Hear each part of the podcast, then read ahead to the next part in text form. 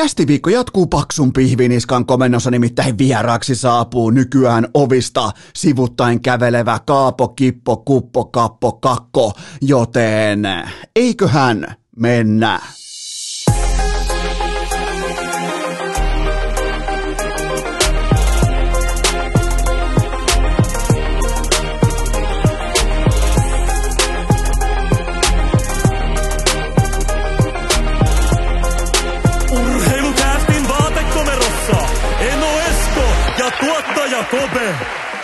Tervetuloa te kaikki mitä rakkahimmat kummikuuntelijat jälleen kerran Urheilukästin kyytiin. On keskiviikko 6. päivä lokakuuta ja meillä on täällä vaatekomerossa tuottaja Kopen kanssa teille kaikille erittäin mukavia uutisia tähän keskiviikkoon, koska meillä on Askissa apulaistuottaja Hunu.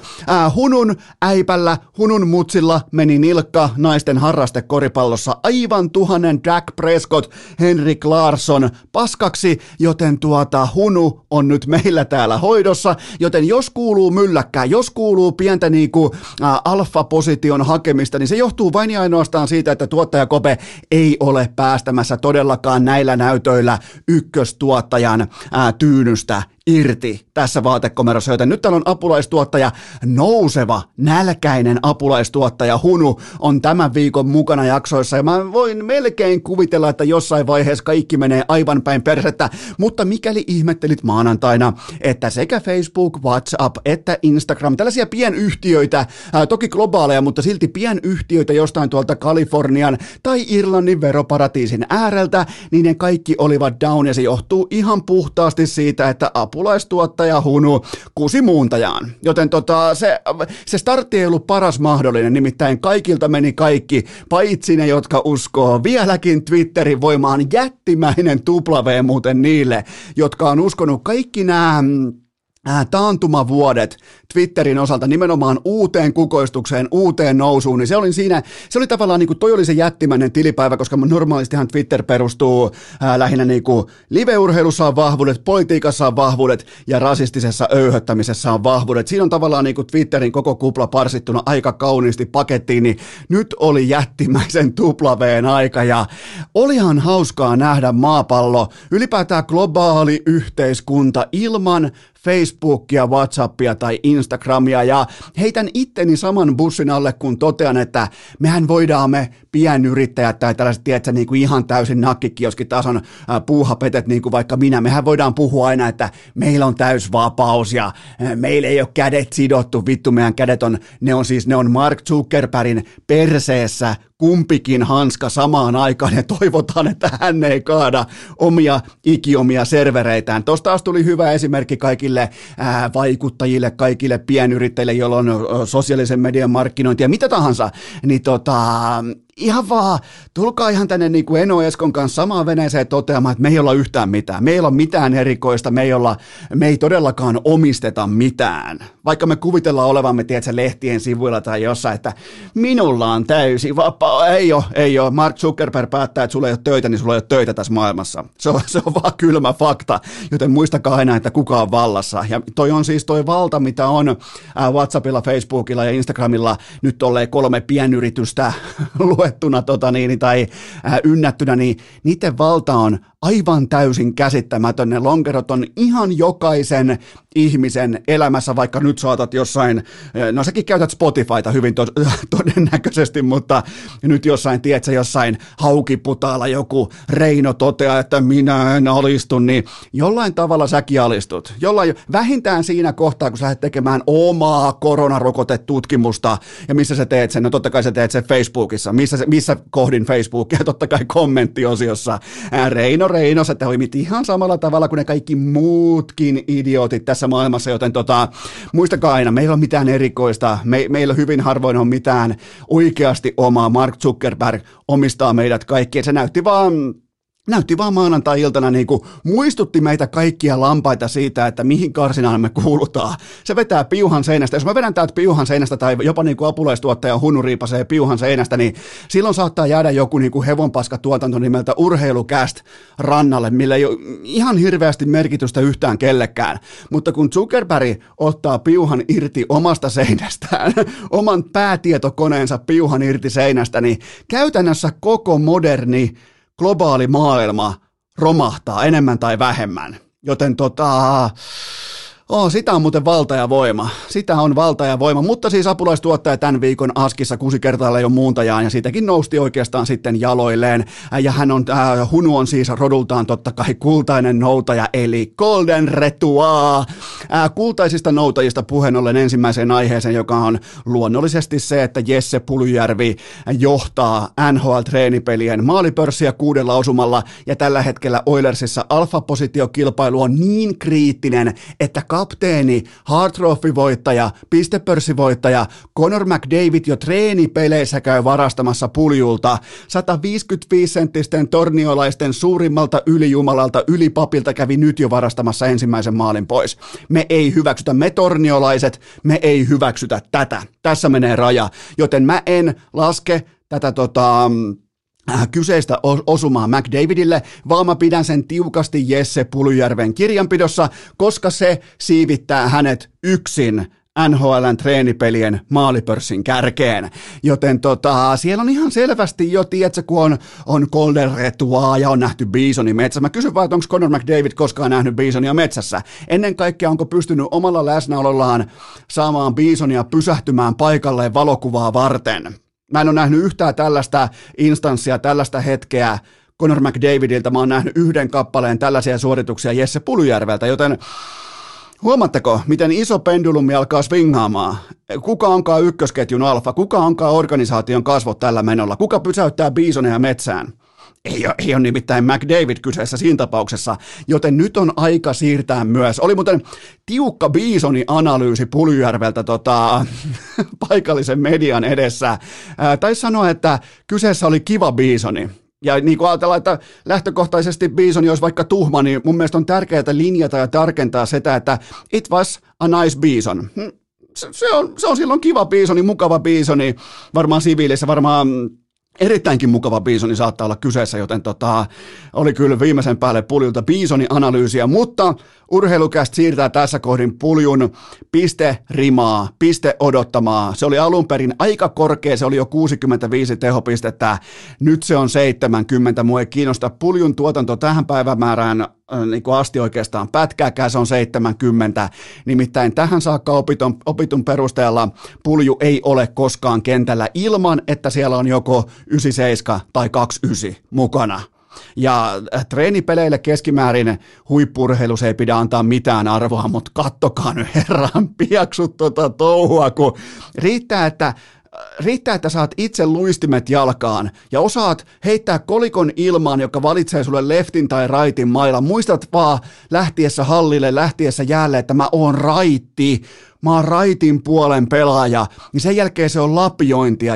Taas kerran 2 maalia tyhjään nuottaan käytännössä maaliedustalta, koska ne syöttöjen laatu, pelinopeus, McDavid, Draisaitl, se on ihan hävytöntä. Kaikki sääntökirja, sääntötulkinnat, viihdebisneksen eteenpäin vieminen, ESPN, TNT, kaikki, amerikkalainen popcornikuluttaja, niin ne haluaa nähdä tällaista jääkiekkoa, missä supertähdet pystyy tekemään jotakin sellaista, mikä antaa syyn mennä jäähallille tai katsoa TVstä, ostaa sitä mainontaa, mitä jääkiekko myy, näin poispäin. Se on niin kuin se iso raha tulee sieltä, niin McDavid ja Draisaitl tulee tekemään ensi kaudella ihan mitä haluaa ja Pulju siinä ohessa tuollain 70 paunaa ihan täyttä realismia ihan siitä syystä, että kukaan ei ole istunut samanlaiseen syöttötuoliin ikinä koko uransa aikana ja Pulju tulee suoraan maitojunareissulta Kärppien kautta Pohjois-Amerikkaa, Kanadaa, Albertaan, siihen vielä kylkee Golden Retriever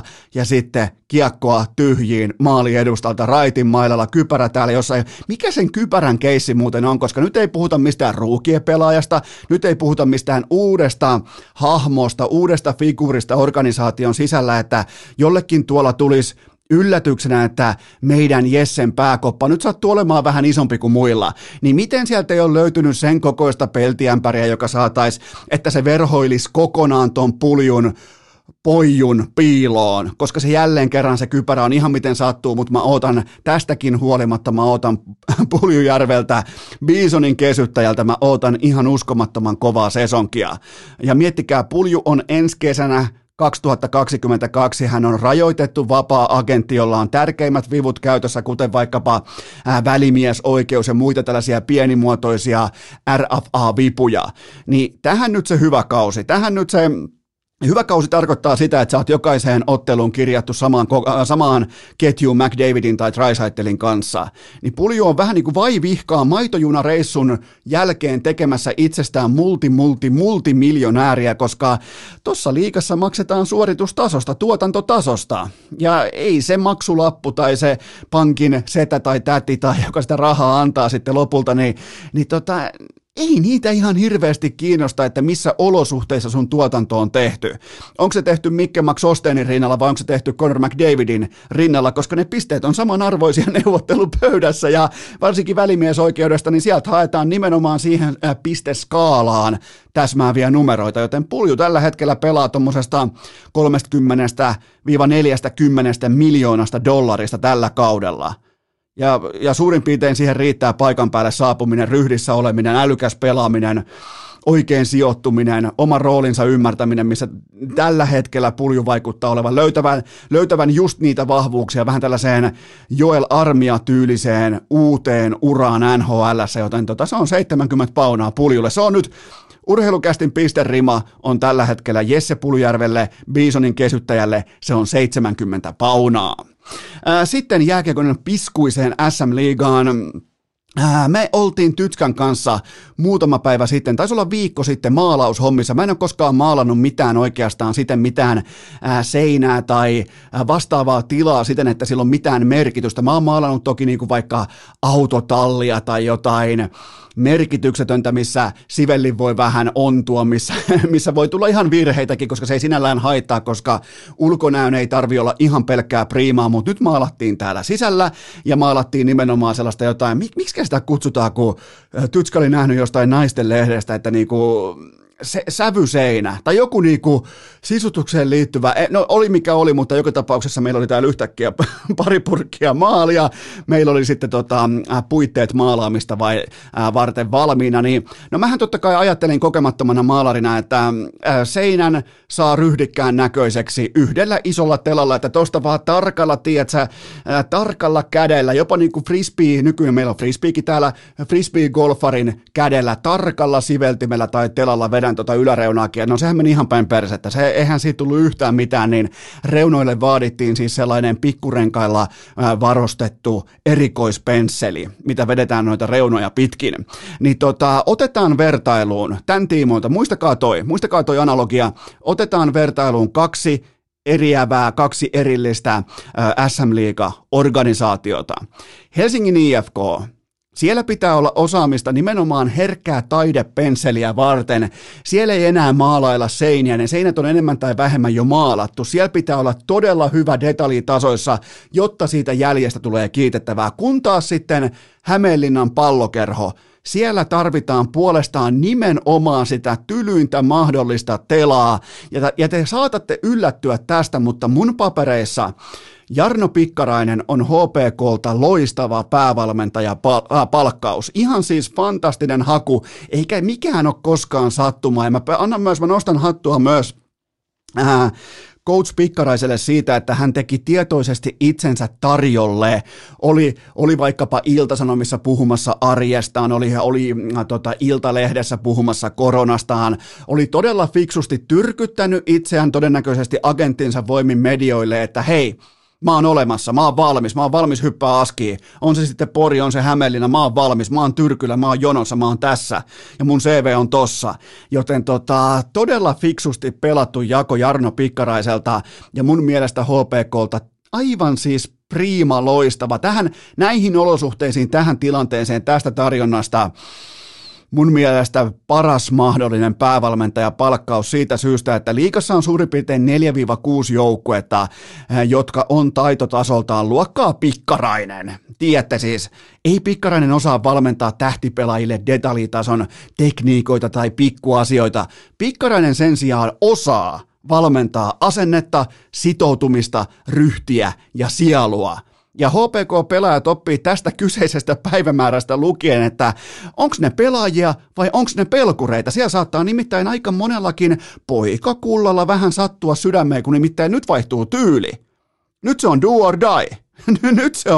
Nyt se on Pikkaraisen tyyli, tai sitten lähdetään kotiin. Sitten lähdetään ihan oikeasti kotiin. Ja sanotaan todella tuhmia asioita vielä matkalla kotiin.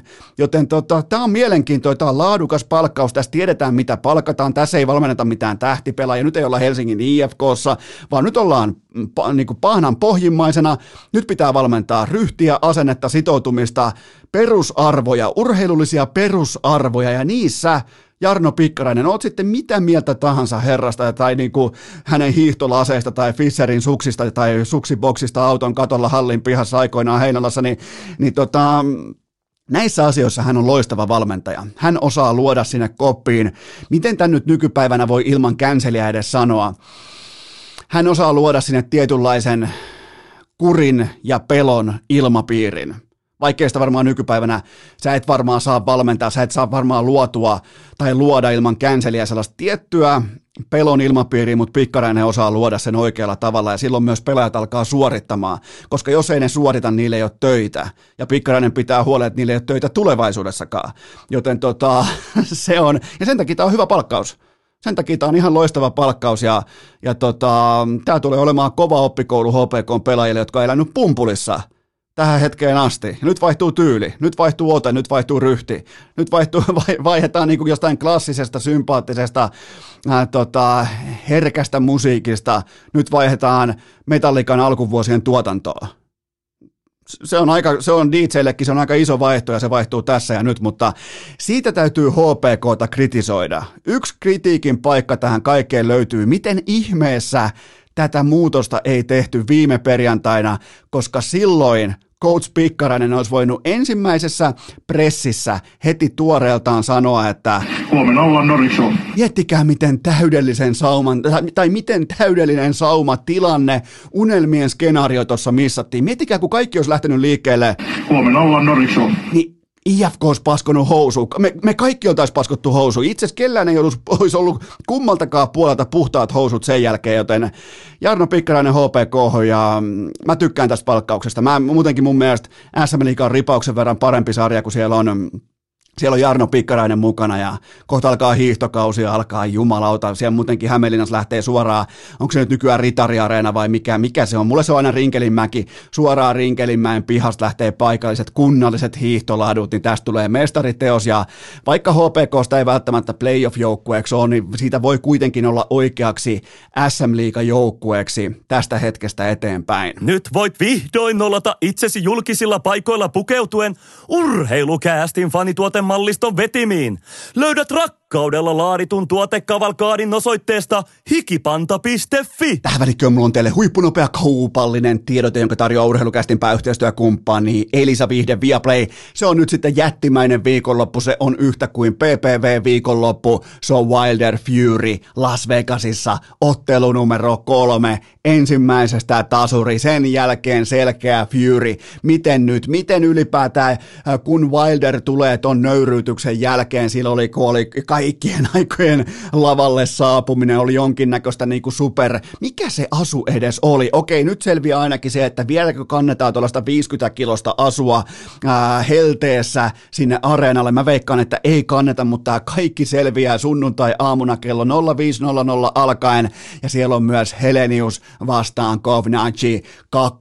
Helenius nappasi Brooklynissa tuossa pandemian alkuviikolla silloin 1,5 vuotta sitten ehkä suomalaisen nyrkkeilyhistorian, voisiko sanoa melkein isoimman voiton, mutta se ei vaan kiinnostanut ketään, koska alkoi pandemia välittömästi samalla kellonlyönnillä, kun Kovnatsilta katosi valot kupolista.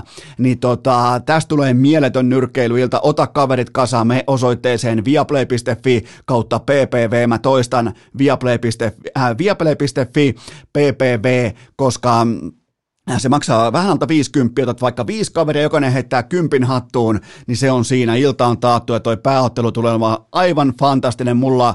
Ja varmaan sullakin siihen lähtee Tyson Fury suosikkina, mutta kyllähän toi Wilderin kerroin täytyy sanomaan. Nyt kun käyn katsoa, että Wilderin kerrointa, niin mä en ole ihan täysin siitä samaa mieltä, mutta en sunnuntai aamuna 0500 viaplay.fi kautta ppv. Tähän kylkee myös huippunopea K18-tuoteinformaatio, sen tarjoaa tuttuun tapaan Kulpet, kerroinpäällikkö tänään keskiviikkona siellä 5 huntia lisäpotissa, ja on pakko ottaa kiinni tuohon Wilderin kertoimeen tässä kohdin, se on 3,10 sunnuntai-aamulle, ja mikään ei välttämättä kykene selittämään sitä, että ottelijan kerroin nousee jostain 1,6–3,10 ihan muutaman 2 matsin otannalla.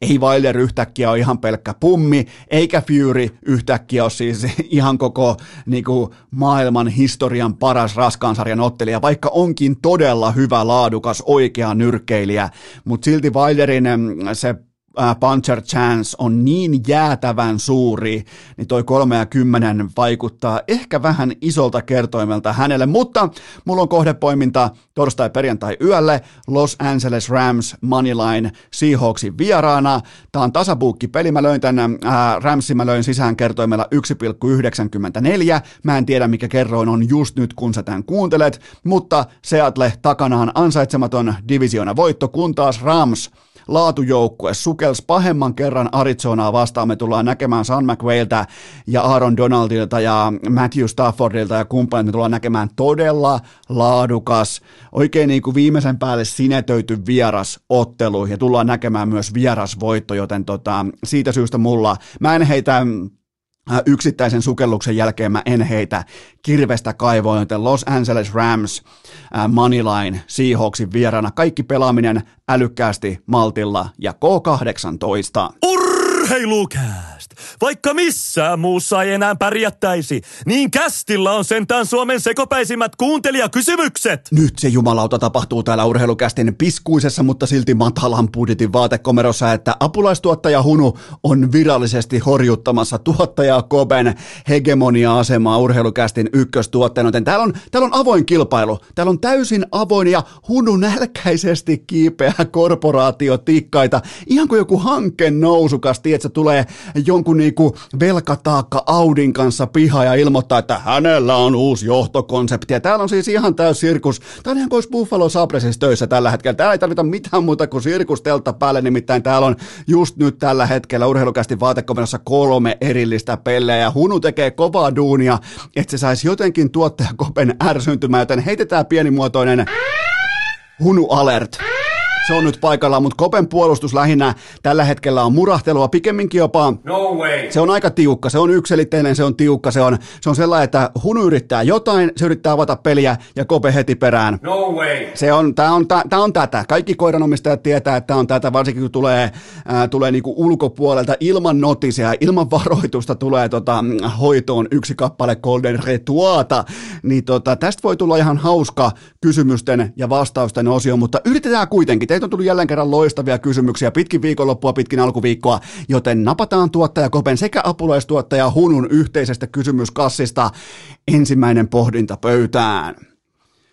Kanada nimesi 3 ensimmäistä pelaajansa olympialaisiin. Ketä kaikkia coach Jalonen nimeää Leijonista?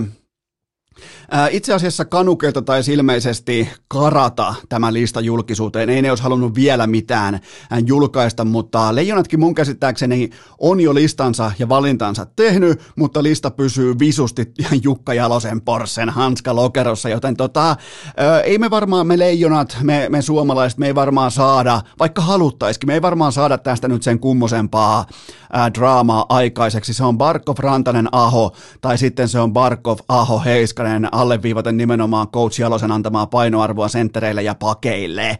Joten ja mä suosittelisin, jos Jukka Jalonen, jos kuuntelet, mä suosittelen tässä kohdin täysin avointa ja häpeämätöntä huijaamista. Heittäkää tähän 3 pelaajan joukkoon Leon Draisaitl. Ei tuolla ison veden takana kukaan tiedä, onko se suomalainen vai saksalainen. Joten heittäkää mukaan Leon Draisaitl. Itse asiassa tämä ensimmäinen lista on Barkov, Aho ja Leon Draisaitl. On muuten keskikaista kunnossa sen jälkeen, joten aina pitää kokeilla. Jere Lehtinen kumppanit kummolla allekirjoittaa vielä vanhoilla, luotettavilla, rahutakanslerin käsillä hän allekirjoittaa tämän. Ja miettikää yhtä kivaa nimeä, että Draisaitl on meidän, niin mitä saksalaiset voi tehdä? Mitä ne voi tehdä, kun me ilmoitetaan, että Draisaitl pelaa meillä Pekingissä? No ei yhtikäs mitään, joten siinä onkin muuten menestyksen kaava. Alkaa vaan nimeämään pelaajia. Mitä ne voi tehdä? Ei yhtään mitään. Hyvä. Se niin kuin käänteinen loikkaus, vähän niin kuin käänteinen Malkin. Malkin aikoinaan lähti Helsingin lentokentältä salaa Pohjois-Amerikkaan, niin me taas otetaan Draisaitlilla salaa Helsingin lentokentälle. Ketkä se olikaan nyt sitten älykkäitä tässä tilanteessa? Kyllä vain Coach Jalonen, minä, Jaapulaistuottaja Hunu. Seuraava kysymys. Miltä Olli Juolevin tilanne vaikuttaa Vancouverissa? No siellä on pitkä ja vaikea korona takana, siellä on kaikki mahdolliset vammat, mitä urheilijalle voi tulla, siellä on epävarmuuden aikoja ja nyt sitten treenikaudella ei yksinkertaisesti jääkiekkoilijana mihinkään, joten tykkään pelaajatyypistä, tykkään siitä, miten hän kantaa itsensä, mutta ja vaikkei nyt joku yksittäinen kuva, still-kuva, se on aika raaka tuomio minkään asian tilasta, mutta jos on backskateit menossa, jos on luisteluharjoitukset menossa, niin se on tyly tilanne, se on heikko näkymä silloin, kun sä joudut makaamaan siellä kaukalon kulmassa vielä silleen, että sun kasvot on kohti kaukalon seinämää, kaukalon laitaa, ihan kun sä oot sikiöasennossa sen tiimoilta, että sä et jaksa luistella backskateissä. Joten Juolevi ei ole pelannut aikuisten tasolla koskaan yli 50 ottelun sesonkia ja jokainen varmaan ymmärtää, minkälainen painotaakka se on. Eli se ei koskaan siis päässyt näyttämään edes täyden kauden mitassa, mitä hän osaa ja osaako hän mitään.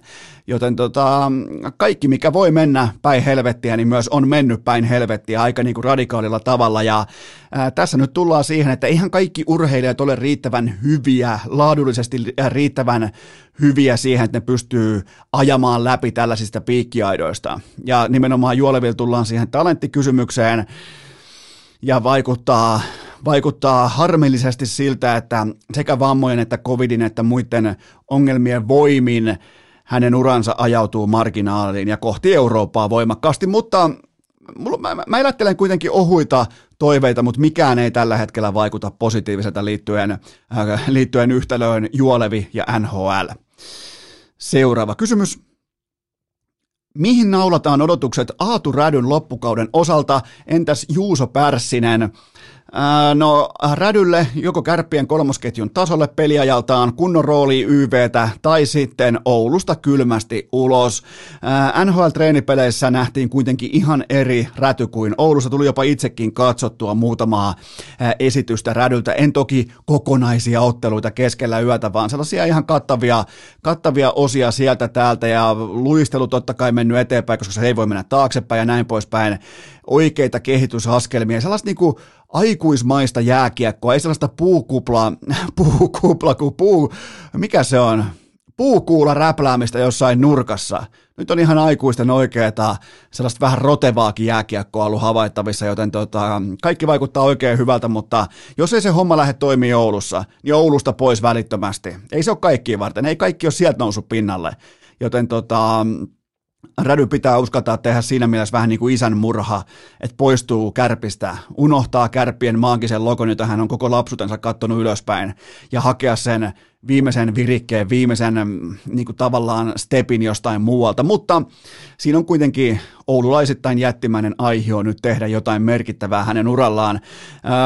Juuso Pärssinen tulee puolestaan olemaan yksi liigan johtavista keskushyökkäjistä, ei varmaan saada sitä debattia aikaa, ja mun mielestä Rädyn tulee löytää samat olosuhteet menestyä kuin Pärssinen. Ei Pärssinen joudu ryynäämään missään mikään höpö vihreä paita päällä reeneissä, kun muut vetää keltaisella tai mustalla tai jotain muuta vastaavaa. Ei siellä niinku ryynätä tai siellä ei. Et joko ollaan junnutähti asemassa tai sitten kylmästi vaan helvettiin sieltä. Tämä oli nämä kaikista tärkeimmät kehitysvuodet, ne on liian lyhyitä tuhlattavaksi epätietoisuuden alhossa, joten toi on tilanne kahden lupauksen vaiheella. Seuraava kysymys. Mikä on yhteenvetosi maalivahtien Robin Lehnerin rajuista kommenteista? Tämän aihekokonaisuuden kanssa tullaan eittämättä menemään paljonkin edestakaisin, koska nyt Gary Bettman ja kumppanit haluaa, koko NHL haluaa keskustella Lehnerin kanssa näistä ongelmista, mitkä on nyt nostettu aika. Jotenkin vaikuttaisi siltä, että tästä tulee vaan halpaa median tykiruokaa vakavista aiheista, jotka on puettu niin kuin aggressiivisten naurutviittien varaan. Ei välttämättä. Jos ideana on viedä asiaa eteenpäin ja tulla kuuluviin, niin välttämättä tyyli ei ole tismalleen oikea, mutta se mikä Lehneris on hienoa, niin hänessä ei ole kielensä puolesta eikä hänessä ole tyylinsä puolesta, hänessä ei ole poliittista korrektiutta mukana. Ja se on todella, todella, tiedätkö, kun kaikille muille jääkiekkoillehän se on niin kuin you know it was good game and obviously we skate hard and se on heti tätä, mutta kun Lehnerillä ei ole sitä filteriä päällä keskimääräisesti elämässään, niin Mä poimin noista kommenteista esiin ennen kaikkea ton, että miten lyhytnäköisesti urheilussa tehdään niin kuin lääkäritason päätöksiä. Eli päätökset on useimmiten sitä, että hei, tehdään sulle tällä ei operaatio tai tällä ei toimenpide, sä pelaat tämän jälkeen täydellä teholla seuraavat 200 matsia, mutta sä et välttämättä kävele enää 45-vuotiaana. Tämähän on jättimäinen ongelma NFL:ssä ja lähinnä NHL:ssä. Totta kai se on sitä myös NBA:ssa, mutta ehkä pienemmässä kuvassa. Joten ne, jotka tekee niin kuin lääketieteellisiä päätöksiä, ne on aika voimakkaasti, eikä siis aika voimakkaasti, vaan ne on seuran, organisaation payrollissa, palkkalistoilla, ne laulaa sitä laulua, mitä leipäpussin kyljessä lukee. Ja keskimäärin niinhän me kaikki tehdään. Ja voidaan jälleen kerran mennä uhomaan pitkin toreja, että minä olen itsenäinen yksilö, minä olen vapaa yksilö. Sitten sillä sekunnilla, kun Mark Zuckerbergin serveri ei toimikaan, niin sä oot ihan täysin kusessa sun elämäsi ja duunis kanssa, joten ehkä asia on niin tärkeä mun mielestä, että niin kuin ulostulon laadullisiin tekijöihin olisi voinut painottaa, koska nythän tämä on vähän tällaista niin kuin lööppiä, median tykiruoka, syklin, peruskamaa, ja tuskin muuten tarvii yllättyä siitä, että Buffalo Sabres nousi tässäkin tikun nokkaan negatiivisessa valossa, ja onhan tuossa muutama, jos mietitään, miten amerikkalainen oikeusjärjestelmä toimii, niin kyllä tuolta varmaan, mä voisin kuvitella, että tuolta tulee kirjekuoria eri suuntaan lähetettyinä tässä seuraavien viikkojen aikana, koska kyllä siellä käytetään tiukkoja, siellä esitetään melko lailla tiukkoja väitteitä, muun muassa Alain Vignealin, lähtipä hyvin, vähän kuin Golden Retriever, niin Coach AV:n, pillereiden jaosta ja kaikesta tällaisesta, niin eiköhän siellä, ei tämä missään nimessä ei ole lopussa tämä keissi, tämä on mun mielestä vasta alussa, ja toivottavasti tämä tulee myös johtamaan johonkin. Seuraava kysymys. Onko Mo Salah tällä hetkellä Valioliigan paras pelaaja? 7 matsia, 6 maalia, 3 esityötä. Ripauksen onnekas ollut tilastojen mukaan tämän alkukauden, ihan siis ripauksen, ei mitenkään radikaalisti, mutta näin se iso kuva aaltoilee, koska toissa kaudella vaikkapa Salah oli aika lailla epäonnekas. Manchester Cityä vastaan se sunnuntainen 2-1 johtomaali toi mieleen Prime-vuosien Messin tai joku, jos otetaan Valioliigasta joku, niin ehkä joku menneisyyden Ronaldo, joka vaan nousee sieltä. Tuonne ei pitäisi onnistua nimenomaan Pep Guardiolan Cityn puolustuspelikonsepteja tai niin kuin laadullisia tekijöitä vastaan, että ei pitäisi mitenkään olla mahdollista, mutta niin se vaan se Mo Salah sieltä tuli ja teki sen maalin, ja varmaan pitkästä aikaa hienoin yksittäinen maali Valioliigassa. Toi oli jotain todella upeata toi toinen puoli ehkä tuossa ottelussa, ja no tilastot ja silmä sanoo, että Salah on paras, niin mitä sitä turhaa märehtimään tässä kohdin, ja se täytyy muuten sanoa, että vaikka en ole vieläkään Christian Ronaldon fanikerhon kunniapuheenjohtaja, niin se on nyt jo, CR7 on nyt jo 4 pelatun matsin jälkeen Valioliigan 6. tuottoisin pelaaja, jos mietitään tuotannollista arvoa, kuinka paljon luo omalle joukkueelleen maali odottamaa tai sarjapiste odottamaa, niin Cristiano Ronaldo nyt jo siellä 6. Seuraava kysymys. Minkä arvosanan annat Tom Bradyn paluulle Foxboroughin? Onko toi ihan Foxborough? Kumpihan se olisi? Foxboroughhin. No ihan se ja sama, hän palasi nyt sitten kuitenkin Gillette Stadiumille. Olihan se monentakin kantaa sinällään kiitettävä, pois lukien sitten se itse suorituskentällä. Sehän ei ollut, se oli varmaan pitkästä aikaa aika lailla heikointa mahdollisinta Bradyä, mutta se nyt tuskin haittaisi yhtään ketään, koska W on aina W.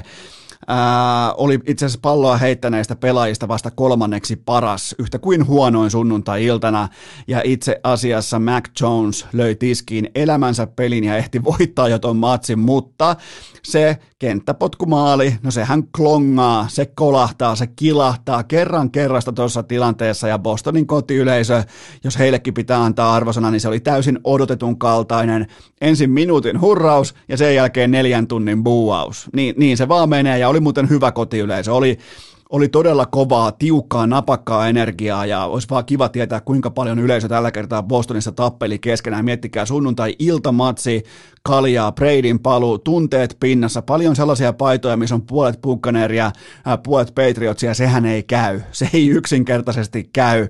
Toivottavasti kukaan ei mennyt haastaa Dana Whitea, kun silläkin oli muuten sellainen paita, mutta kaikella kaikkiaan mun mielestä onnistunut ilta ja Mac Jonesilta. Osuttiin muuten toi Patriots +7 kohde, ja aivan täysin vääristä syistä, eli sen takia, että Mac Jones oli ihan uskomattoman hyvä, ja Patriotsille ei löytynyt, niiden taisi muuten olla, juoksupeli taisi olla -1 jaardia, niin olikin. Koko juoksupeli, koko illan mitassa oli -1 jaardia, ja Bill Belichick coach, legendaarinen 6 Super Bowlin päävalmentaja, päätti, että mä muuten nyt näytän koko maailmalle, että mä voitan näitä pelejä pelkästään ruukia kuin pelin rakentajalla, ja Mac Jones heittää enemmän kurallaan ikinä melkein yhteensä, joten jos joku väittää, että tämä ei ole alfabisnestä, niin lopulta ja pohjimmilta, ja kun riisutaan kaikki härpäkkeet ja koristeet ympäriltä, niin tämä on vain ja ainoastaan alfabisnestä. Ja kyllä Belichickia varmaan, ai että sitä korpessa ei pystynyt kunnolla edes halaamaan vielä siellä kentällä, Bradyä. Sitä korpes niin paljon, että se ei ottanut voittoa mukaansa tästä jättimäisten panosten ottelusta, mutta oli se kuulemma mennyt kuitenkin niin kuin hallin uumenissa, se oli mennyt vielä erikseen 20 minuutin ajaksi tapaamaan Bradyä, mikä on Belichickiltä, olisiko jopa softiutta, Belichick aina alleviivaa sitä, että menneellä ei ole merkitystä, aikaisempien pelaajien suorituksia ei kommentoida, keskitytään vain ensi viikon otteluun, niin eikö Belichick sitten ottelun tauottua, ottelun jälkeen, eikö coach Belichick keskittynyt jo ensi viikon otteluun? Eli pitääkö meidän nyt lyödä Patriotsia vastaan ensi viikon matsiin, koska Belichick ei keskittynyt selvästikään ensi viikkoon välittömästi, eli toimi oman ohjesääntönsä, oman kirjallisuutensa vastaisesti. Mä en kysy, kansa kysyy. Seuraava kysymys. Onko NFL ranking 1 syytä tehdä muutoksia? On, ainakin näin omakohtaisesti. Los Angeles Rams ei ansaitse paikkaansa tuollaisen suorituksen jälkeen ihan siellä paalulla. Mä nostan kärkeen tällä hetkellä Buffalo Billsin. Pisteerotus tässä kohdin 4 matsin jälkeen on +90, ja jollain helvetin tavalla ne onnistui siinä myös häviämään 1 ottelun, joka voidaan lukea ehkä vähän avausviikon tunteen purkaustappioksi tai TJ Wattin uskomattoman, tai se oli varianssitappio, ja nyt sitten 3 dynaamista ylimarssia putkeen, joten myös Arizona totta kai ansaitsee maininnan, mutta ei aivan ykköstila, ja mä nostan myös Dallasin tonne top 3. Ne löi kuitenkin Carolinan kivenkovan puolustuksen leukaan 36 paunaa ja voitti 8 pisteellä. Meillä oli spreadi Carolina +5, niin totta kai ne voittaa 8 pisteellä. Ja jälleen kerran yksi kivulias tapa hävitä, kun sä saat sun joukkueen tekemään ilman Christian McCaffreytä, saat tekemään 28 paunaa ja se ei riitä. Niin ei voi mitään muuta kuin ihan nöyränä vaan nostaa hattua Dallas Cowboysin hyökkäykselle. Se tekee kovaa jälkeä, se kenttä vaikuttaa heidän käsissään 10 jardia leveämmältä kuin muilla, joten se kuuluu top 3, eli Buffalo Bills, Arizona Cardinals ja Dallas Cowboys on mun omakohtainen top 3 tässä keskiviikon kohdalla, kun mennään kohti otteluviikkoa 5. Seuraava kysymys. Onko päävalmentaja Urban Meyer syytön? Totta kai Urban Meyer on syytön, siis siitähän lähdetään keskimäärin liikkeelle amerikkalaisessa yliopisto- sekä ammattiurheilussa, että jos joku on syytön, niin se on Urban Meyer, koska Urban Meyer knows, hän tietää, hänellä on tietoisuus siitä, mitä hänen joukkueissaan aina tapahtuu. Siellä ei ole koskaan ollut mitään kontroversiaalia toimintaa hänen joukkueissaan, joten toisin sanoen Urban Meyer on syytön. Mä oon itsekin ollut tilanteessa monta kertaa, jossa vain tapahtuu sylitanssi, eikä sillä ole voinut tehdä yhtään mitään. Joten Jacksonville Jaguars on tällä hetkellä 0-4, siellä on ollut USC-spekulaatiot ja siellä on nyt sitten vielä tämä. Ja mikä onkaan coach Urban Meyerin tärkein arvo, se on se, että älä luo häiriötekijöitä. Ja sitten se vielä menee, tämä kaikki tapahtuu vielä hänen omassa nimikkobaarissaan. Eli joku nainen, häntä merkittävästi nuorempi, vaaleahiuksinen naishenkilö antaa niin tyyliin sylitanssia. Omassa nimikkobaarissaan Urban Meyerille. Baarin ovessa lukee Urban Meyer, mikä se olikaan, Penthouse. Urban Meyer Penthouse, niin ethän sä siellä, sä oot Urban Meyer, ethän sä siellä, en mä tiedä, mutta joo. Mutta Urban Meyer, ollut aina tähän saakka syytön, tulee aina tästä eteenpäinkin olemaan syytön. Seuraava kysymys. Onko QB Justin Herbert NFL:n tie ja tulo... Otetaan uudestaan. Onko QB Justin Herbert NFL:n tuleva tie ja totuus? No, sen takia meidänkin pudota multa vähän niin kuin kärryitä toi mun lause tai toi kysymyksen muoto, niin kuin tavallaan, että mä en meidän osata lausua tota lausetta oikein, koska mun mielestä Herbert on tie ja totuus kenties jo nyt. Et hän on väistämättä tämän lajin tulevaisuus ja tämä on jotain sellaista, mitä mä en osannut odottaa Oregon vuosien jälkeen. Mun mielestä ei todellakaan tullut NFL:ään mitenkään niin kuin valmiina pakettina ja toisen kauden slampista ei ole tällä hetkellä tietoakaan. 4 peliä pallo omille, 69 pinnasesti, 9 touchdownia, 3 interceptionia ja ennen kaikkea johtaa sitä oman joukkueensa pelaamista. On ne kasvot, on se ryhti, on se presense. On niin kuin, tiedätkö, iso kaveri siinä, hei antakaa pallo mulle, mä teen asioita, sillä on se faktori puolellaan hyvin voimakkaasti tuossa ja ne on 3-1 kivenkovassa AFC-vestissä ja seuraavaksi vastaan tulee Cleveland ja Baltimore, joten tavallaan niin kuin nuorten pelirakentajien mittelöt sekä juhla, keskinäinen juhla jatkuu, tulee hyvin mielenkiintoisia match-upeja, mutta Justin Herbert on tällä hetkellä hyvä, ettei, no voi melkein sanoa jopa, että MVP-formissa. On todella vahvaa tekemistä. Seuraava kysymys. Onko Ezekiel Elliott sittenkin nopea ja laadukas? No, täytyy todeta nöyrin mielin. Kaiken tämän hurmion jälkeen on otettava niin kuin tietty nöyrä lähestyminen ja ihan ääneen sanottava, että Ezekiel Elliott voitti tämän Carolina-matsin käytännössä yksin. 20 kertaa pallossa, 143 jardia maata pitkin sielusta läpi vastustajan puolustuksesta ja 1 tehty touchdowni näissä merkeissä, joten tämä uhka taas juoksupelin, vahvan juoksupelin uhka taas sitten avasi Dak Prescottille kentän aivan uudella tavalla ja aivan kaikki siis pelaaminen hyökkäyssuuntaan näytti toisen puoliajan todella vaivattomalta Dallas Cowboysin vaiheella, että kyllähän siellä on niin kuin Toni Romon ajoista alkaen niin aika herkästikin on annettu vähän niin kuin myrskyvaroitusta, että hei nyt NFC Eastistä tulee se koko lajin seuraava kärkisonni, mutta tämä hyökkäys, mä en keksi mikä puolustus tuolta voisi astua esiin ja tällä hetkellä pysäyttää Dallas Cowboysin hyökkäyksen. Totta kai sieltä löytyy varmaan hyökkäyksiä, ketkä voi käydä räppäämässä itse sen 35 paunaa tauluun, niin kuin nähtiin vaikka Tampa Bay Buccaneersilta, mutta jos lähdetään tällä hetkellä pisteidentekokilpailuun, niin kyllähän Dak Prescottin ton hyökkäyksen linja ja noiden laitahyökkäjien kombinaatio yhdistettynä sellaiseen Ezekiel Elliottiin, joka ei ole hidas tai paska, niin toi on kova, toi on kovaa touhua ja laadukasta palloa ja hienoa kattoa, joten kerrankin sellainen tilanne, että ei tarvitse koko aikaa nauraa Dallas Cowboysille. Se on harvinainen tilanne. Seuraava kysymys. Mikä on Eno Eskon paras Cooper-testitulos? Nyt on henkilökohtaisia kysymyksiä Aika kovaa. No, tämä on siis nyt siitä syystä pinnalla näköjään inboxissa, että kun tämä vieremäläispoika Mikko Kauppinen rullasi, 18-vuotias Mikko Kauppinen rullasi Cooper-testissä 3830 metriä tauluun ja se sai Iivo Niskasen huomion ja näin poispäin, mutta itse asiassa mun pitää olla stay woke, voimakkaasti tässä tilanteessa pysyä valveilla, tehdä omaa tutkimusta ja mä heitän nyt jo epäilyksen ilmaan, että tämä on Suuri Ponsen ja Iivo Niskasen kampanja. Eli kohta tullaan mehtäkoneella, Iivo ajaa mehtäkoneella tonne vieremäläis urheilukentän kupeeseen ja haastaa tämän pojan juoksukilpailuun. Joten mä heitän siitä punaisen lipun, että mä aistin, että tämä on Suuri Ponsen ja Iivo Niskasen yhteiskampanja olympiavuonna. Mutta mun omakohtainen paras tulos on muistaakseni jotakin 3350 metriä tai vastaavaa. Sen muistan, että ensimmäiset numerot oli nimenomaan 3-3 ja heitetään nyt siihen väliin 50 metriä sitten se loppu, mutta se oli 3-3 ja jotain se mun paras suoritus Cooperin testissä.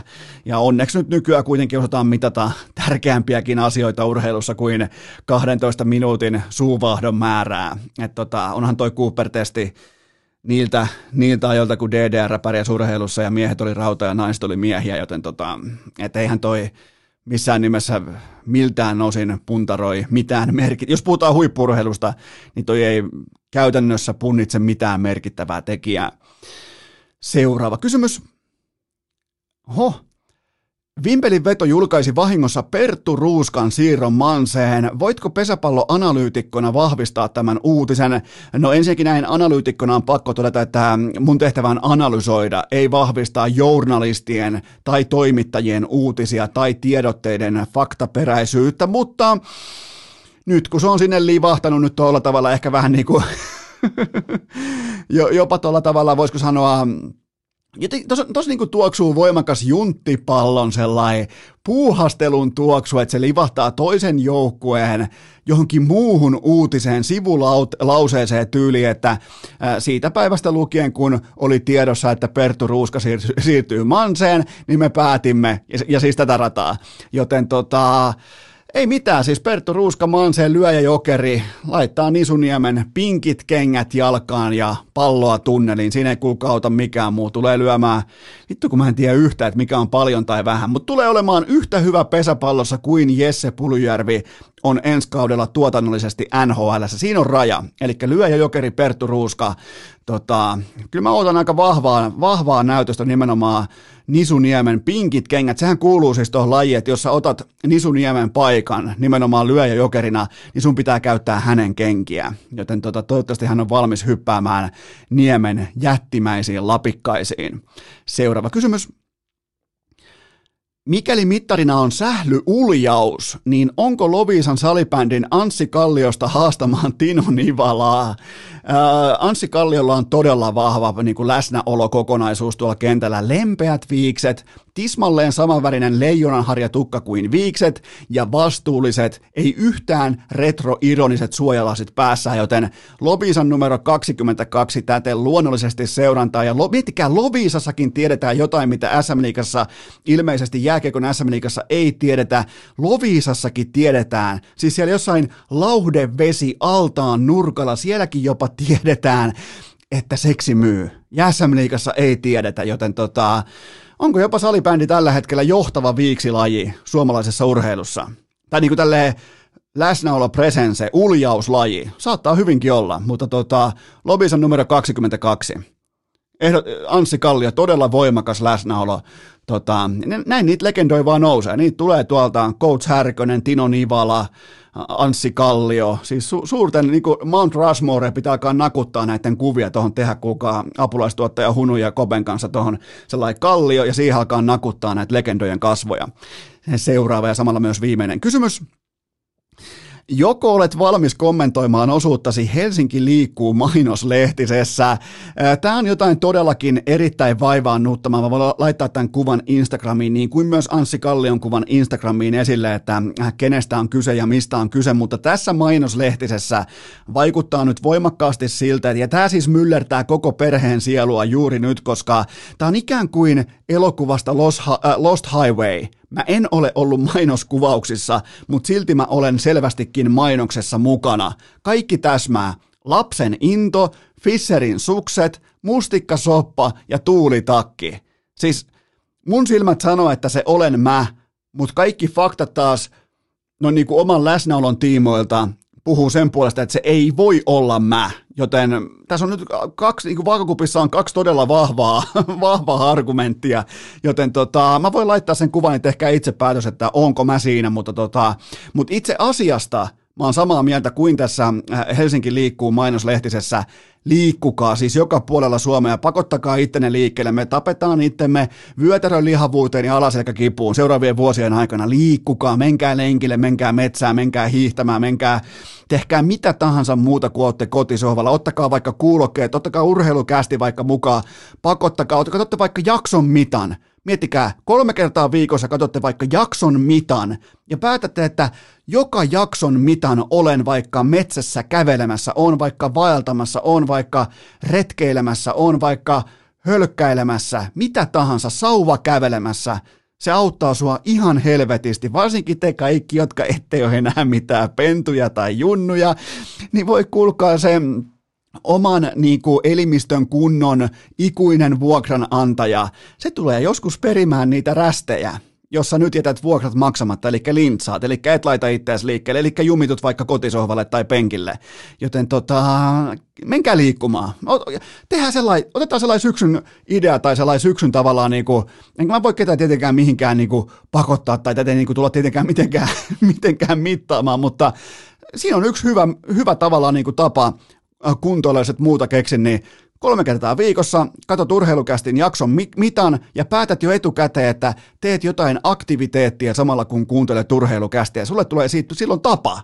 Ja se ei välttämättä tunnu vielä tokalla kerralla, ei välttämättä 5. kerralla tavalta, mutta sen jälkeen yhtäkkiä sä alat huomaamaan, että on itsestään selvää, että kun kästijakso tulee pihalle joka maanantai, keskiviikko, perjantai heti aamusta, niin sä ootat jo tavallaan sisimmässäsi sitä, että toi jakso ja toi liikunta tohon, ne on se avioliitto. Ja mä toimin itse samalla tavalla. Mulla on muun muassa mun suosikkipodcasti tulee maanantai, keskiviikko, perjantai. Niin mä tiedän tasan tarkkaan, että mä en kuuntele sitä kotona, vaikkapa tässä tuolilla istuessani tai sohvalla maatessani. Mä tiedän tasan tarkkaan, että mä oon silloin kuntoilemassa, mä oon liikkumassa, mä oon metsässä maastopyöräilemässä, juoksemassa, polkujuoksemassa, mitä tahansa salilla, joten tähän lähti oikein paasauksen puolelle, vaikka piti olla viaton kysymys liittyen Helsinki liikkuu mainoslehtiseen, mutta itse asiasta on samaa mieltä. Pidetään pieni tauko ja sen jälkeen sitten Kaapo Kakko. Urheilukääst! Korvat punaisena kuin Oskari Saarella Berniserän puhuttelussa. Tähän välikköön mulla on teille huippunopea kaupallinen tiedote, jonka tarjoaa urheilukästin pääyhteistyökumppani Pikadelin salaattibaarit. Menkää osoitteeseen pikadeli.fi. Voitte heti katsoa, missä on juurikin sun lähin Pikadeli salaattibaari, jossa tarjoillaan vaatimattomasti koko maailman turvallisinta ja älykkäintä pikaruokaa. Muistakaa ennen kaikkea se kaikessa arjessa, kaikessa arkiravinnon hankkimisessa, että pikaruoka ei ole sama asia kuin roskaruoka. Käy hakemassa vaikka duunin evästauolla, käy hakemassa takeaway lähikaupasta.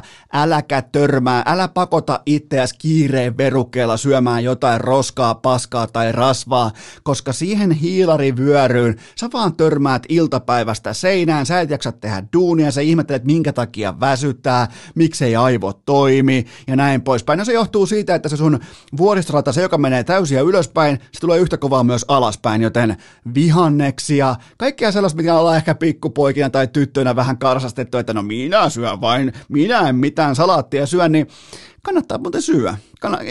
Jos olette vaikka podcastaajia, niin teidän lauseet kantaa ihan loppujaksoa myöten paljon paljon paremmin. Ja tämä on vaan totta kai analogia koko työelämästä, elämästä noin muuten. Niin älkää törmätkö seinään, jos te tiedätte, että se on siellä olemassa ja se syntyy siitä jättimäisen lounaan, kun siinä on uskomaton määrä hiilareita ja kaikkia, siinä on kaikkia kastikkeita ja kaikkia majoneeseja ja kaikkea tällaista, niin ottakaa älykäs, turvallinen, fiksu pikaruoka, Pikadeli salaattibaarit, siihen vaikka savulohta vähän päälle, niin se on avot. Siitä takeawayna mukaan en voi tarpeeksi suositella, joten menkää osoitteeseen pikadeli.fi ja katsokaa sijainnit kohdalleen. Tähän kylkee myös toinen kaupallinen tiedote ja sen tarjoaa Lumonite. Kaikki tietää, mistä on kyse. Tietenkin kyse on otsavaloista. Nyt mä annan sulle red flagin. Mä heitän punalipun kentälle, mikäli sä lähdet näillä pimeysasteilla. Lähdet vaikka enää kello 6 jälkeen metsään. Älkää lähtekö, älkää etenkään paskalla otsavalolla, koska se aiheuttaa hyvin todennäköisesti ahdistusta, kipua, jopa avioeron. Joten valitkaa kunnon otsavalo, valitkaa tekin paras otsavalo ja miettikää valostoressa.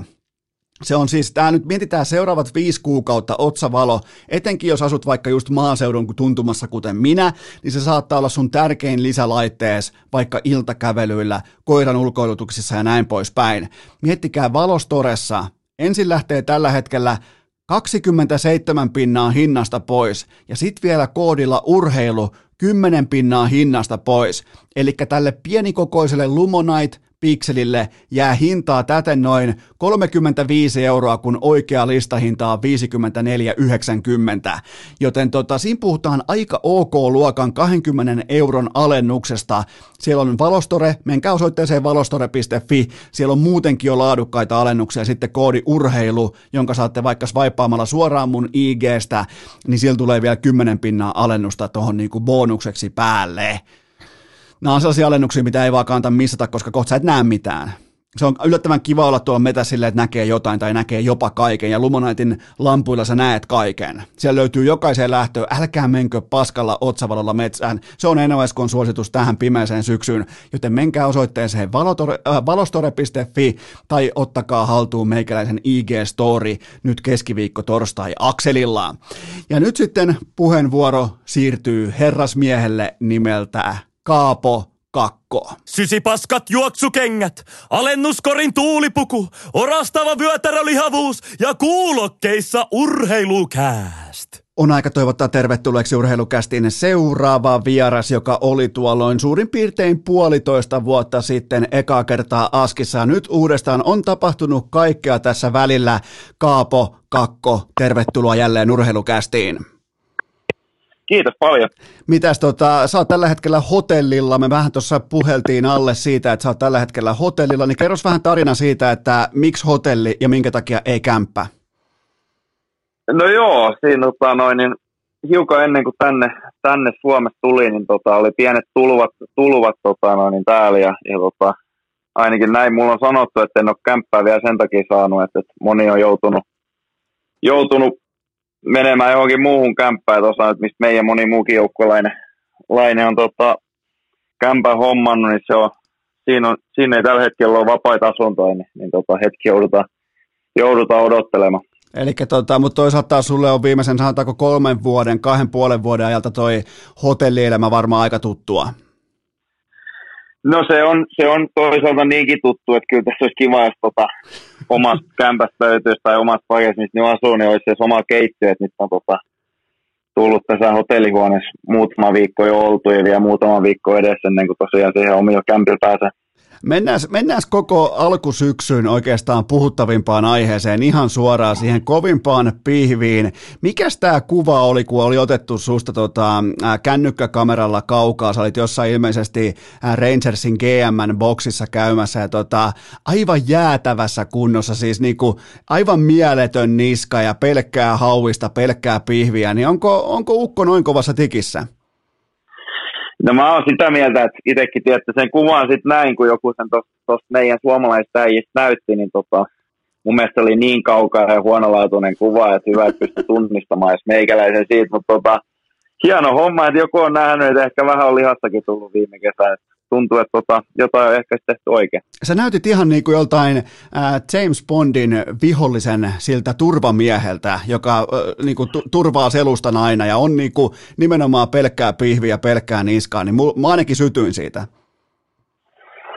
Niin, no niin kuin sanoin, niin vaikea oli itse tunnistaa itseä sit kuvasta niin kaukaa otettu. Miten onko sulla heittää jotain numeroita? Tämä on ollut muun muassa vaikka Ilta-Sanomissakin tämä juttu, että sulla oli kesätreeneissä tai kesätreenikaudella oli vahva fokusoituminen siihen, että nyt tehdään lihasta ja nyt tehdään voimatasoja, niin paljon se paino nousi ja totta kai se on pelkkää lihasta, niin miten minkä verran se nousi? mitäs mä nyt sanoisin, kyllä se on aika paljon tuossa viime kauden aikaa vaihdellut, että paljon pelejä ja muuta, että on väliä tippunut ja muuta, mutta mitä tällä hetkellä nyt paino taitaa 9-2 vai 9-3 olla, että ei siinä mun mielestä kauheasti lisää ole tullut, mutta sitten taas mitä niin tulokset tuolla salilla on mennyt eteenpäin, niin siitä ainakin huomaa, että kehitystä on tullut. Otitko Ranea tai Ristolaista kiinni juoksutesteissä ja voimatesteissä ja muissa vastaavissa? No, sanotaan juoksutesteissä ehkä ollaan ehkä jopa hiukan edellä Ristolaisesta, en tiedä, mutta sitten kyllä noi painonnostotulokset, niin niissä ollaan kyllä aika paljon jäljessä vielä, että siinä saa vielä tehdä hommia. Oliko sun analyysi sitten se, että nyt tarvii nimenomaan laitojen lähellä pelaamiseen, ihan sitä raakaa voimaa, sitä kaikkea, niin oliko se oli vähän niin kuin johtopäätös, ja nyt tehtiin töitä sen eteen? No, en mä sanoisi, että nyt on kauheasti siihen sen enempää keskitytty kuin viime kesinäkään, että nyt on tämä oli mun mielestä 5. kesä, kun on tuossa Rautala mukaan ja ihan täysin samanlaisella ohjelmalla, mitä 5 vuotta sittenkin tehtiin. Tietysti painot on noussut ja näin, mutta ei mitenkään niin kuin keskitytty ihan kauheasti enempää niin kuin salilla tapahtuviin juttuihin. Et aika niin kuin kokonaisvaltaisesti, että just silleen, miten on muutkin kesät vedetty. Ja me fanithan ollaan aina silleen, että jos pelaaja sanoo vaikka haastattelussa, että nyt on keskitytty vaikka niin kuin voimatasojen nostamiseen, niin meillä faneillahan menee heti niin kuin aivot siihen moodiin, että okei, pelkkää penkkiä etukyykkyä koko kesä. Ja, et niin kuin totta kai se on monimuotoista aina, se harjoittelu huipulla. No on, totta kai. Ja meilläkin tietyt liikkeet, mitä tehdään vähän enempi ja niin kuin se sanotaan näin, että ehkä vähän niin kuin jopa vanhan liito, että on takakyykyt ja rinnanvedot ja penkki löytyy totta kai myös mukaan ja leuanvedot sun muut, että ei ole lähdetty noiden kuminauhojen kapelleille, mitä välillä tuntuu että jotkut tykkää tehdä enemmän, mutta joo, kyllä siinä kaikennäköistä on. Hyvä. Mitenkäs oikein kunnon turkulaismiestä, meidän siis sanoa turkulaispoikaa, mutta ei missään nimessä poika enää. Mites sulla on enemmän tai vähemmän sun on hunajapurkin muotoinen sydän, niin TPS tällä hetkellä SM-liigan kärjessä, niin lämmittääkö? No lämmittää, kyllä tässä on tullut pelejä katseltua aina silloin tällöin ja tietty ehkä vähän huonoa aikaan tulee 11.30 yleensä alkaa päälle ja me ollaan silloin yleensä jääli just. Silloin aina kun ehtii, niin kiva katsella ja totta kai tulokset ja koosteet kun ehtii ja paljon tuttuja jätkiä siinä joukkueessa pelaa, niin hieno homma, että homma toimii. Homma toimii, nyt on aika vahvaa tekemistä ollut sillä puolella, nimenomaan siellä niin kuin kaukalon puolella, mutta nyt teikäläisen viime kauteen. Miltä kaiken kaikkiaan toi keväinen tynkäkausi tuntui? Sulla oli siinä koronat ja kaikkia ja oli vaan 56 matsia ja saman divarin sisällä, niin mikä on sun, nyt kun on aika paljon kuitenkin aikaa kulunut siitä, niin mikä on sun yhteenveto tuosta viime kaudesta? No joo, ei ollut ihan tavallinen kausi ja pientä sairastumista itselläkin ja tuntui, että koko ajan jollain joukkueessa oli jonkinnäköistä tuommoista estettä, mitä nyt viime kaudella aika monella muullakin oli ja olihan se nyt, pelataan samoin joukkueen vastaan, niin vähän toisenlaista ja en tiedä, vähemmän pelejä totta kai ja aika kovaan tahtiin pelattiin myös, että mun mielestä meillä oli viimeiset mitäs meillä mahtaa olla 15 peliä, niin pelattiin oikeastaan joka toinen päivä, tai sille kuukauden sisällä about 15 peliä oli, niin kyllä siinä niin kuin kovalla tahdilla sai pelata, mutta sanotaan, että ihan hyvä, että nyt pitäisi ensi kaudesta aika tavallinen taas tulla. Mites se sun korona, se on nyt kuitenkin tapettu ja se on menneen talven lumia? No se on menneen talven lumia, joo, kyllä siitä ollaan kuntouduttu ja ei se mulla onneksi kauhean paha ollutkaan siinä. Aika nopeasti pääsi siitä peleille heti takaisin ja nyt ollaan kyllä hyvässä kunnossa. Miten itsellä sulla omakohtaisesti 48 matsia, 17 paunaa, siellä oli 9 maalia, niin miten sun maat nimenomaan niin kuin tuotantopuoleen? Sulla oli aika paljon, jos katsoo, mä en tiedä miten paljon sä annat painoarvoa vaikka niin kuin edistyneille tilastoille, mutta näin niin kuin, miten voi sanoa kansankielisesti, sulla oli aika heikkoa hiihtomonoa jalassa, sulla ei niin kuin mennyt nallekarkit tasan viime kaudella, miltä se tuntui jääntasolla? No joo, en mä kauheasti noit niinku kaiken näköisiä tilastoja täällä otetaan ylös, niin niitä tuu kauheasti katseltu, että kyllä se itsellä vielä aika ehkä junnumaisesti noin syöttöpisteet ja maalit tulee enempi katseltua, mutta tosiaan niin kuin sanottu, niitä ei ihan kauheasti viime kaudella tullut, mutta sitten taas niin kuin sinällä olen omaan peliin tyytyväinen, että tuntuisi ensinnäkin hyvältä jäällä ja mun mielestä tuli tehtyä nyt oikeita asioita, että siinä mielessä mentiin paljon eteenpäin ensimmäisestä kaudesta ja sitten vaan täytyy uskoa, että jos nyt sitten ensi kaudella alkaisi kiekko löytää maalia enemmän, että totta kai oli välillä vähän vaikeampaa, kun tuntuu, että peli kulkee ja paikkoja tulee, mutta et meinaa mistään saa sisään ja ei meinaa oikein syöttöpinnaakaan tulla milloinkaan, niin olihan se välillä vähän vaikea. Se nimenomaan se data siellä jossain syvyyksissä osoitti, että se oli aika epäonnekas viime kaudella, että sä pystyit luomaan paljon asioita, mutta se ei sitten kuitenkaan johtanut näihin kyseisiin maaleihin tai syöttöpisteisiin, että siellä kuitenkin oli sitä, niin kuin, siellä oli sitä oikean suuntaista tekemistä, ja mä puhun nyt vain datasta, että siinä on, niin kuin, siinä on kuitenkin johonkin, mihin voi tietyllä tapaa nojata, vaikka totta kai kaikki haluaa tuloksia. No joo, siis totta kai kyllä niitä nyt väistämättäkin näki, että tuli näitä tilastojakin eteen ja puhuttiin, että peli on kehittynyt, mutta ei siinä kauheasti tonkaan taakse voi mennä, että on vähän epäonnea ollut matkassa. Kyllä myös täytyy alkaa kiekkoa laittaa vaan enemmän sisään. Se on oikeata puhetta. Miten puhuttiinko muuten viime kaudella miltään osin Pukukopissa siitä, että Artemi Panarin vaan teidän supermegatähti yhtäkkiä vaan katosi johonkin, kun sieltä tuli tämä Venäjältä lähtenyt kohu, niin puhuttiinko siitä Kopissa mitään, että mihin yhtäkkiä Panarin katosi? No mä olin itse asiassa just silloin 10 päivän karanteenissa, kun tämä juttu tuli julki, että mä en ainakaan niin kuin ekoin päivin ollut siinä kuuntelemassa tätä, että totta kai nämä joukkueen viestiketjus jotain näki, mutta ei nyt sen kummemmin, että kaikki nyt osoitti tukensa jätkäliä ja ei se mun mielestä nyt ihan kauhean kauan siis loppujen lopuksi ollutkaan pois, hienoa, että pääsi suht nopeasti takaisin peleen. Joo, ja onneksi se niin kuin tavallaan se, miten voisi sanoa se, skandaali hiljennettiin tai nimenomaan se niinku valeuutisputki saatiin poikki aika nopeasti ja se oli aika likasta peliä, mutta ja aika hyvin Panarin myös hoiti sen homman itse. No joo, ehdottomasti hoiti hyvin, että itse nyt en siihen hommaan kauheasti perehtynytkään, eikä se mun homma olekaan, mutta hyvin hoisi, niin kuin sanoit. Okei, mennään tähän hetkeen. Onko se käynyt mielessä miltään osin? Mä en tiedä, mä en ole koskaan ollut tuollaisessa positiossa, missä pitää lyödä parasta pöytää saavuttaakseen jotain, niin käykö se tuossa vaiheessa uraa mielessä, että tällä kaudella on jättimäiset vaikutukset ensi kesän neuvottelupositioon, koska sä oot silloin sen jälkeen RFA-pelaaja, ja totta kai tämän kauden suorituksella on iso painoarvo, niin miten sä itse käsittelet sen tilanteen? No onhan se totta kai tiedossa, kyllä se on selvä homma, mutta mä oon koittanut miettiä sen silleen, että ei sitä ei mietitä liikaa, että nyt on ainakin tehty just kesäosalta ja muutenkin kauteen valmistautumisen osalta kaikki niin hyvin kuin pystyy, ja nyt vaan on itsestä kiinni, ja et ei mieti tosiaan liikaa sitä, että koittaa nauttia vaan pelistä ja kyllä se siitä lähtee. Okei, teillä on uusi käskijä talossa, Gerard Gallant, ja aika monille varmaan suomalaisillekin tuttu Vegasin Stanley Cupin finaaleista tai Team Kanadan MM-kullasta tai näin poispäin, niin minkälainen coachi? No kyllä on hyvät fiilikset nyt alkuun, että mitä tässä on 2 viikkoa ehtinyt olemaan ja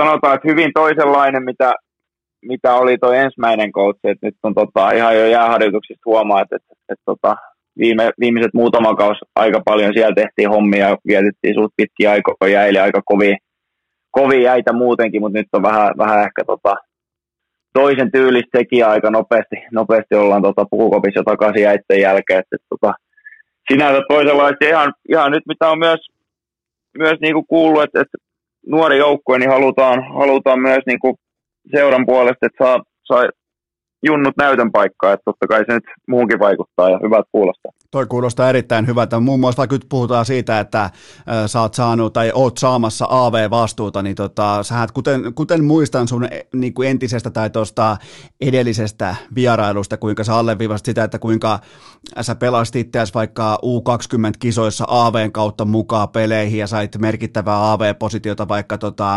leijonien paidassa paikoin näin poispäin, niin nyt on ilmeisesti sulla sitten nimenomaan niin kuin roolia tulossa myös sillä saralla enemmän. No joo, se oli vähän yllätys itsellekin, että mentiin tuohon tuo ensimmäinen harjoituspeli, mitä nyt Bostonia vastaan itse oli mukaan pelaamassa, niin sanottiin just ennen peliä, että olet muuten tänään sit alivoimalla ja ei siinä mitään. Totta kai vastuu kasvaa, niin se on aina hieno homma ja siihen ollaan valmiit. Nyt ei viimeisen muutaman kauteen kyllä vaihtoakaan sitä tullut pelattua, että ensimmäinen vaihto tuossa alivoimalla. Niin hiukan siinä sai senttereet kysellä, että miten tämä homma toimikaan, mutta ihan hyvin se meni ja muutenkin ihan kiva sitäkin päästä pelaamaan. Että totta kai kun pääsee enempi ääni, niin pääsee siihen rytmiin kiinni ja saa pelit kiinni ja ei tule kauhean pitkiä pätkiä istuskeltu penkillä, niin se on hieno homma, että nyt myös tuossa luotetaan ja ehkä myöskin sitten just puhuttiin niistä tilastoista, että on myös puolustuspeli mennyt eteenpäin, niin ehkä sieltä sitten uudet valmentajat tajusivat, että voi myös koittaa meikäläistä siihen alivoimalle ja kyllä on nyt tähän mennessä ainakin ihan tykännyt, että vähän lisää vastuuta, se on aina hyvä homma.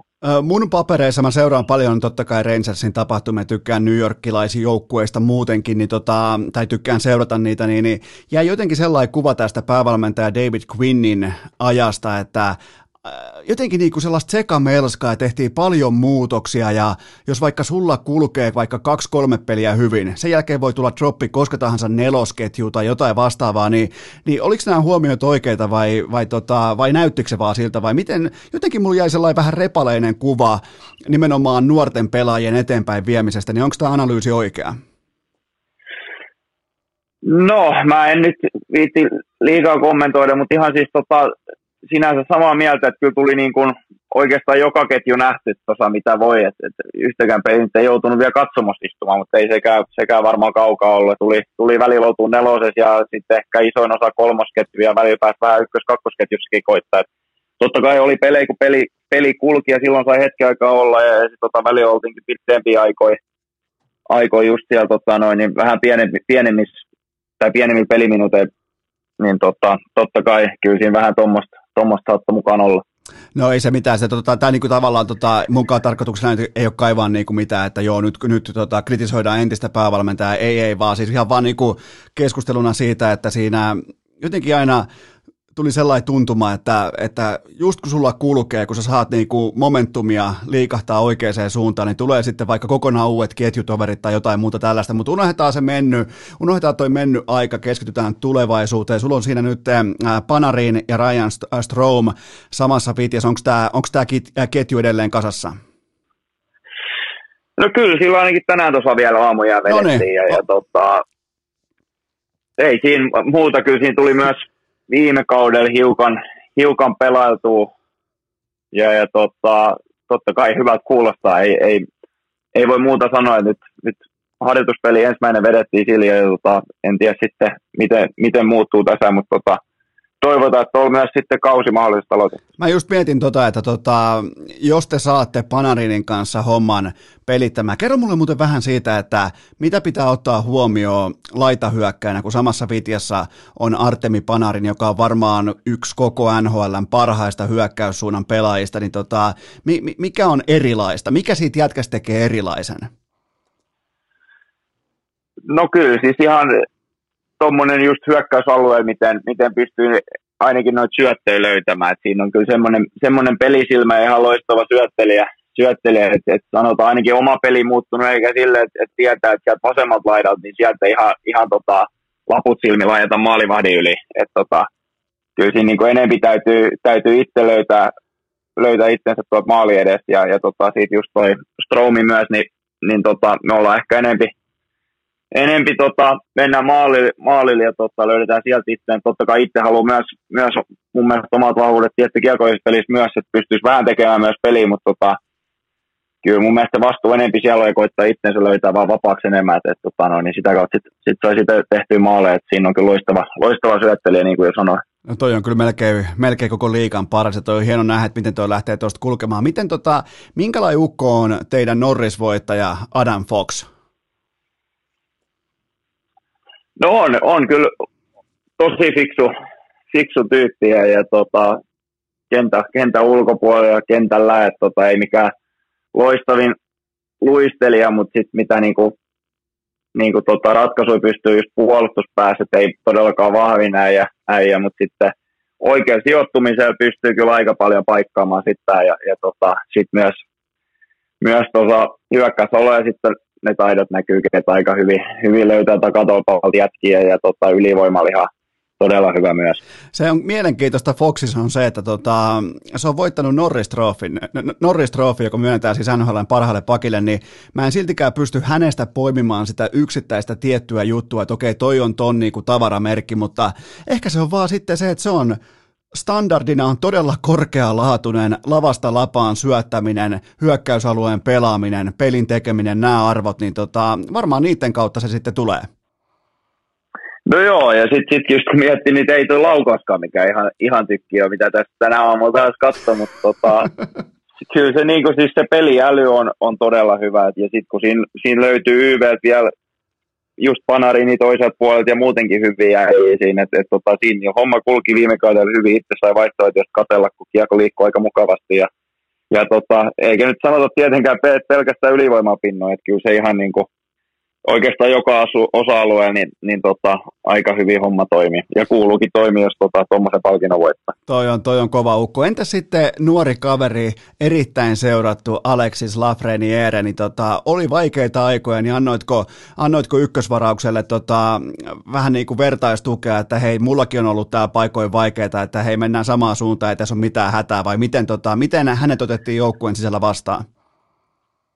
No mun mielestä ihan hyvin otettu vasta, että niin kuin oli niin kuin sanoin, niin alkukausi oli aika vaikea ja sai niin kuin just hyvät sääntöt, että mun mielestä aika vaan siinä ykkösketjussa pääsi pelaamaan ja ei oikein meinannut maaleja syntyä ja vielä isommat odotukset, mitä meikä mun mielestä oli, niin totta kai kun ykkösenä tuut tänne, niin paljon odotetaan ja ei mitään, kyllä kummatkin tajus, että niin aika samassa tilanteessa ollaan, että nuori jätkiä ja pelattiinkin sitten vielä siinä kolmosketjussa ja istuttiin ne kolmannen erään loput ja katseltiin peliin.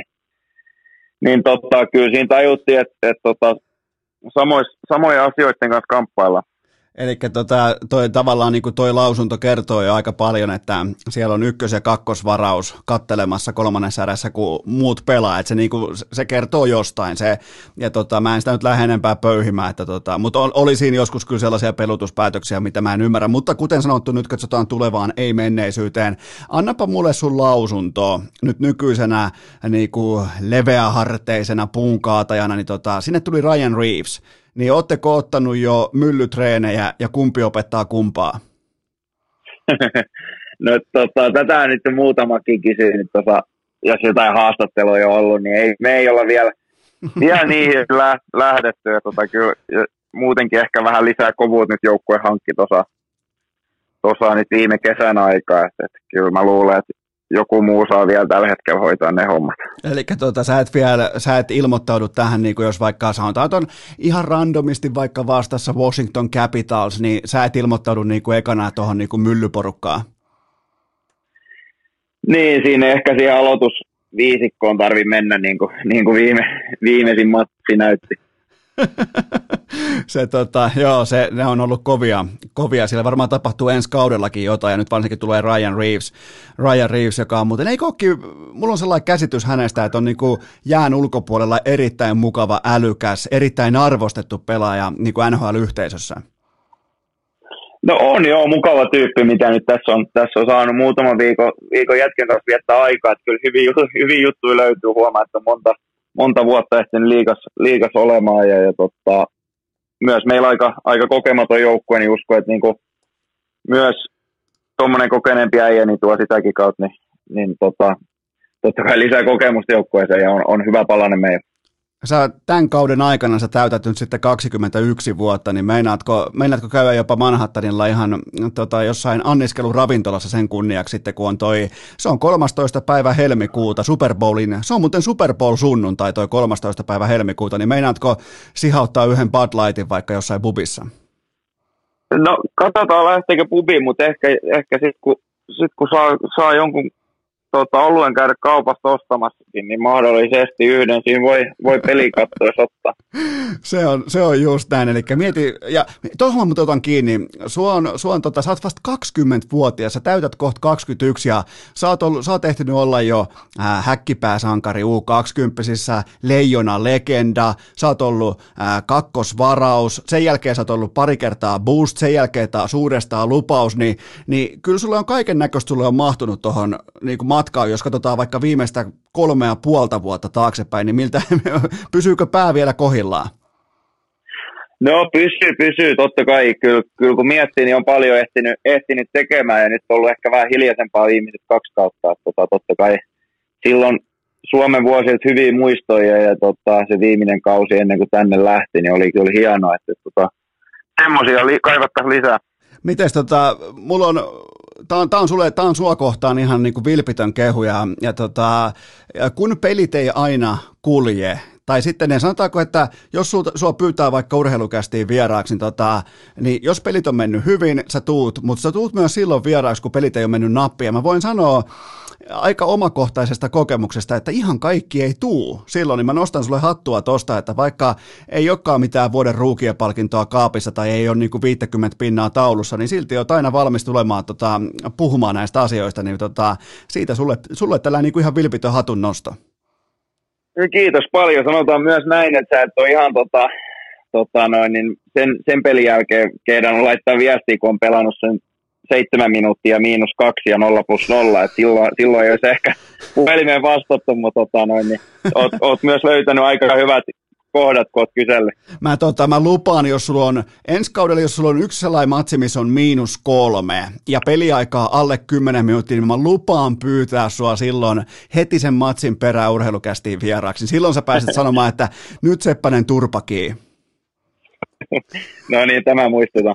Okei, mutta yhteenvetona siis se tähän vielä oikeastaan tähän loppusuoralle, että mun papereissa teillä on todistettu voittaja pääcoachina, teillä on laadukas, erittäin laadukas veskari kaksikko, teillä on syvyyttä, laatua, supertähtiä roosterissa, niin miltäs pukukopissa tällä hetkellä tuoksuu? Onko siellä sellaista, että tämä olisi Rangersin vuosi? Mulla ainakin, tai itse on nyt aistunut, että nyt on niin kuin hyvä fiilis on. Meillä tietty muutama viime kautenakin, mutta myös oma fiilis on nyt sillä tavalla parempi kuin viimeisen 2 kauteen.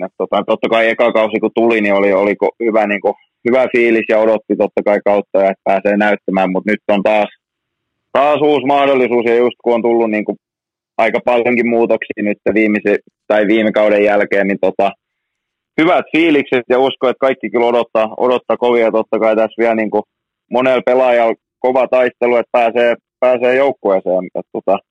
Myös sitä kautta niin aika kovin mennään tuolla. Toi on nätti, toi on hieno kuulla, että siellä on sonnin hajua. Ja mikä voitaisiin laittaa sulle tavoitteeksi tähän 82 ottelun mittaan? Että olisiko joku sellainen, en tarvi mitään maalimäärää, pistemäärää, mutta anna joku, mitä mä voin vähän seurailla, että missä mennään?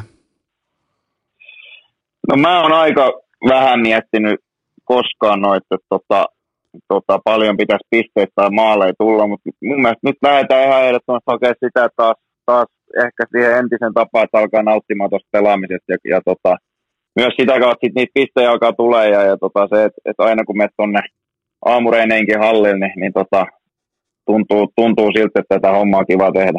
Ai juman kautta, toi on oikea asenne. Mä voin laittaa sulle tavoitteeksi vaikka 100 pinnaa, niin jos et sä sitä sano... Sä voit sitä seurailla.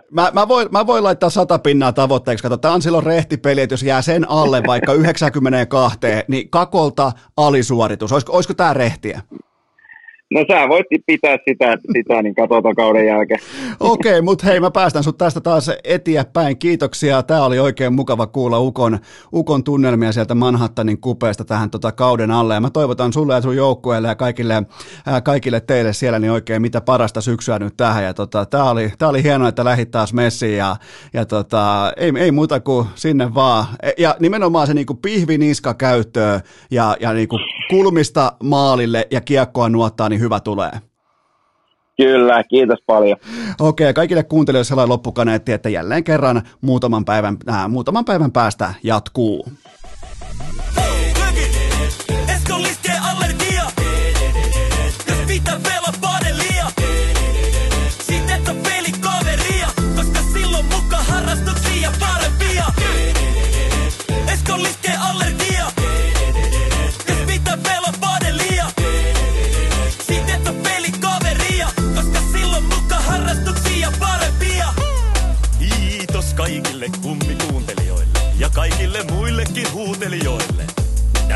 päivän jakso oli tässä.